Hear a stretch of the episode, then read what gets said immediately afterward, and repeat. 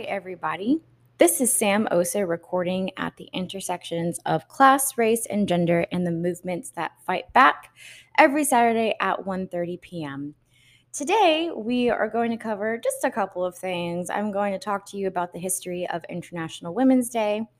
We are going to talk about some, I think, important thing that is getting left out of the whole Ukrainian Russia, U S, World War Three thing. And then we are going to bring it back home to a victory that has happened thanks to Texas Housers Northeast Action Collective and the Harvey Survivor Caucus. And we're going to talk about a town hall coming up uh, for Pasadena I S D because they are criminalizing the shit out of kids. So, first up, International Women's Day. So, you, you know, that's been turned into like a whole month, and it's been just going on. It's in everybody's mind right now. And I just wanted to remind you, in case you didn't know, that um, International Women's Day has its roots in socialist and communist movements. So the first known Uh, National Women's Day started on February twenty-eighth, nineteen oh nine, organized in New York by the Socialist Party of America. There have been claims that the day was created by commemorating a protest by women garment workers in New York on March eighth, eighteen fifty-seven. But researchers have alleged this to be a myth. Uh, but that's, you know, they're probably trying to detach it from its socialist origin. So in other areas of the world during this time, um, as early as nineteen seventeen, it became an official holiday in the Soviet Union. And um, communist leader Dolores Ibárruri led a women's march in, Mad- in Madrid in nineteen thirty-six on the eve of the Spanish Civil War. Chinese communists observed the holiday beginning in nineteen twenty-two. So it became adopted by the United Nations in like nineteen sixty-seven when it was taken up by second wave feminists. It reemerged as a day of activism, and it was known in Europe as the Women's International Day of Struggle. In the nineteen seventies and nineteen eighties, we got third wave feminists coming through, and this is when it started to lose its socialist and communist origins. By the early two thousands, it was adopted by corporations, and you know damn well it completely lost its socialist and communist origins when the corporations took it up. So uh, there's your little history. Um, it's amazing how so many U S holidays and different things that we celebrate lose their original meaning. That's on purpose. So we have World War Three, like, imminent, right, um, with the Ukraine, Russia stuff. I know you're tired hearing about it, but there's something I really want you to know about that they, I think they're they're leaving out of the news, and they really shouldn't be. The Ukrainian government is riddled with Nazis. Back in twenty fourteen, there was a democratically elected president who decided to be neutral, and the U S backed a coup to overthrow him. Guess who led the coup? Ukraine's neo-Nazi Svoboda Party and its founder, Ole Tanya Bach and Adri Parabui. I definitely jacked up those names. I deeply apologize. Um, but... These neo-Nazis played a leading role in the U S-backed coup in February twenty fourteen. Um, so I'm not saying all Ukrainians are Nazis. That is definitely not what I'm saying. I am not saying that Russia, Putin, has justification for invading Ukraine. I am not saying that either. What I am saying is that they are leaving this out of the news. They're leaving this out of the news. So much so that there is corporate media footage across international media outlets showing the military, the Ukrainian military, and they are sporting the Black Sun. The Black Sun is a Nazi symbol. And there are there are other symbols that I wasn't even familiar with, but like everybody knows what the Black Sun is. Like, why is corporate media showing footage of Ukrainian military with the Black Sun and not being critical about it? Um, I, that's a whole rant in itself. But I just really, really acutely want you to be aware of this. Um, the U S in twenty fourteen did not like that the Ukraine government uh, democratically elected a neutral entity. So I was curious to see what Ukraine exports. Ukraine is a major producer and exporter of wheat, corn, and sunflower oil. They also have natural gas. They have eighty-nine percent natural gas, oil seven point nine percent, and gas condensate three point one percent. So they are also a major exporter of natural gas. So it's no wonder that having a neutral Ukrainian government did not suit the U S empire. So they did a U S-backed coup in twenty fourteen, and it was led by the Nazi Party in Ukraine. So I just want you to know that. Um, also, while I was in this this uh, this hole of just like garbage because I hate myself, um, I looked up NATO. So NATO, for those of you who aren't completely sure what it is, it is the North Atlantic Treaty Organization. It's also called the North Atlantic Alliance. NATO is an intergovernmental military alliance among twenty-eight European countries and two North American countries. It was established in the aftermath of World War Two. The organization implements the North Atlantic Treaty signed April fourth, nineteen forty-nine. So, a couple red flags for me. Military alliance. Uh, if you are at all well-versed in how military works, it is very colonialist, it's very imperialist.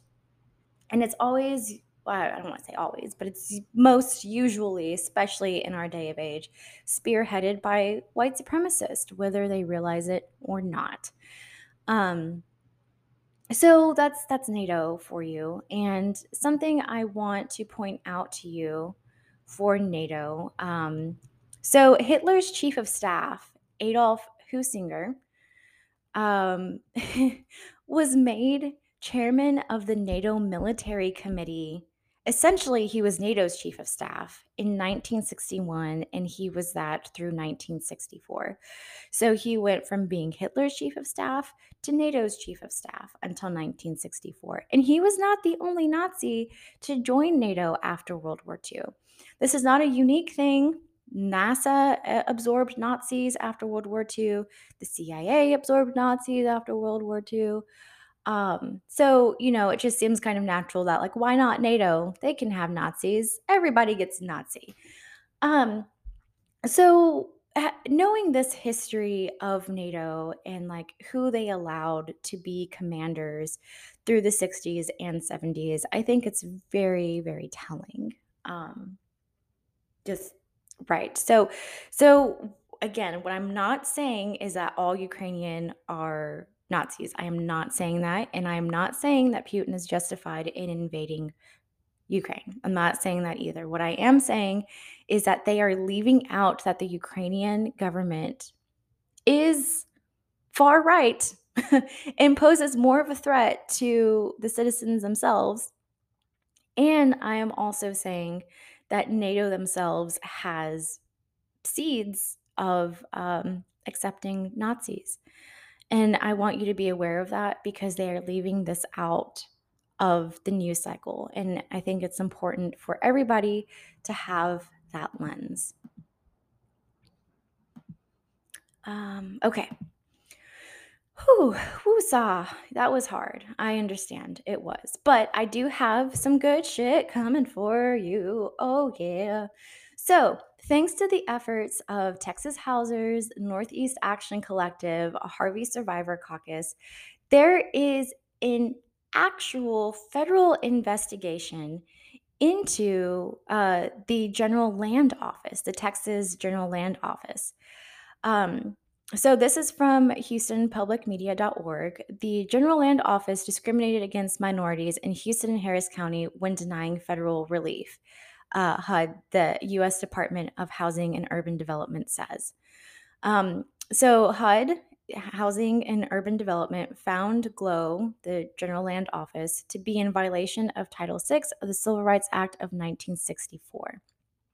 The law enacted to enforce the Equal Protection Clause of the fourteenth Amendment of the U S Constitution. Um, so Texas Housers Northeast Action Collective, uh, the Harvey Survivor Caucus, they filed a complaint, a civil rights complaint against the General Land Office last year. And now it is coming to light, and there's a chance that there would be some accountability. Um, I have interviewed folks at Texas Housers. I've talked to people from the Northeast Action Collective.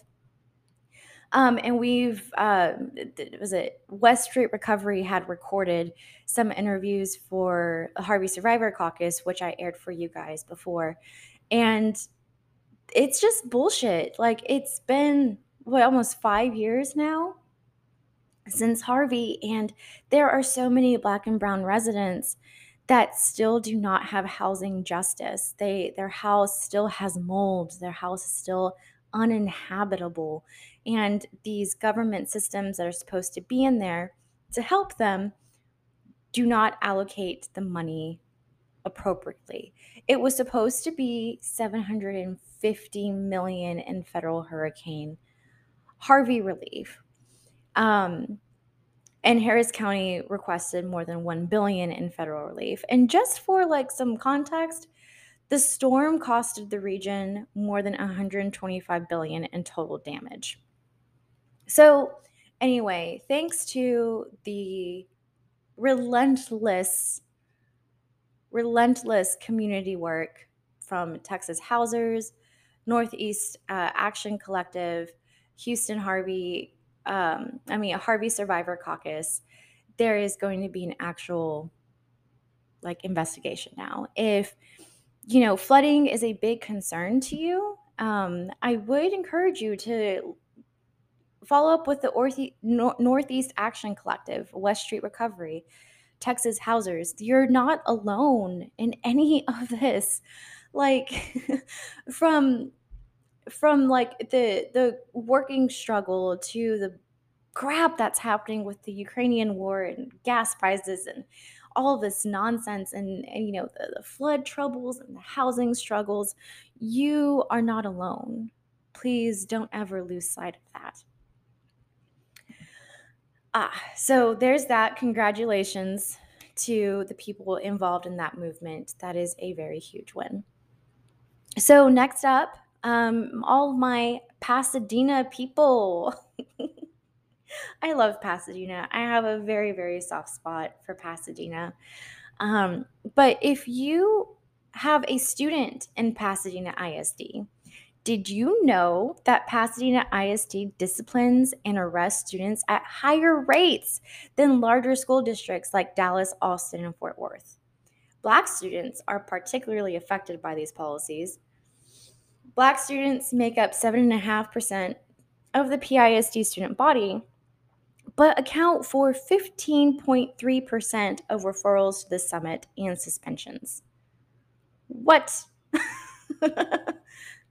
They only make up seventeen point five percent of the P I S D student body, but account for fifteen point three percent of referrals to the summit and suspensions.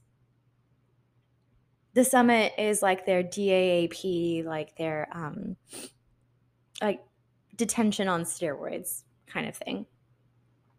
So there is going to be a town hall on this. It's coming up this Wednesday, March sixteenth at five thirty p.m. It will be at the Multicultural, Multicultural, Multicultural Center, nine fifty-one TriStar Drive, Webster seven seven five nine eight. nine fifty-one TriStar Drive, Webster seven seven five nine eight. During this town hall, It's going to be parents, students, community members who want an in-person town hall to discuss the district's student disciplinary practices and then go from there. If you want to stay tuned and stay abreast of the situation, you can follow Educators for P I S D on Instagram. Um, I don't know, I don't think they have a Facebook, but uh, they're definitely on Instagram. That's Educators for P I S D. So I plan on being there. Um, I hope to see you there. And I'm, my goal is to try and um, interview and record some people there. So, so next Saturday we can listen in from people from Pasadena directly on their experience with the, uh, with the policies, with the student disciplinary practices that Pasadena I S D has. The police state is just really overarching, y'all. It it really is. Um, so that is all I have for you today. This is a short one. Um, but if you missed this, you can always go to Unconventional Journalist, wherever you get your podcasts, and tune in again. And um, it's such a beautiful Saturday. I'm about to go garden. So, um, yeah, so have a lovely day.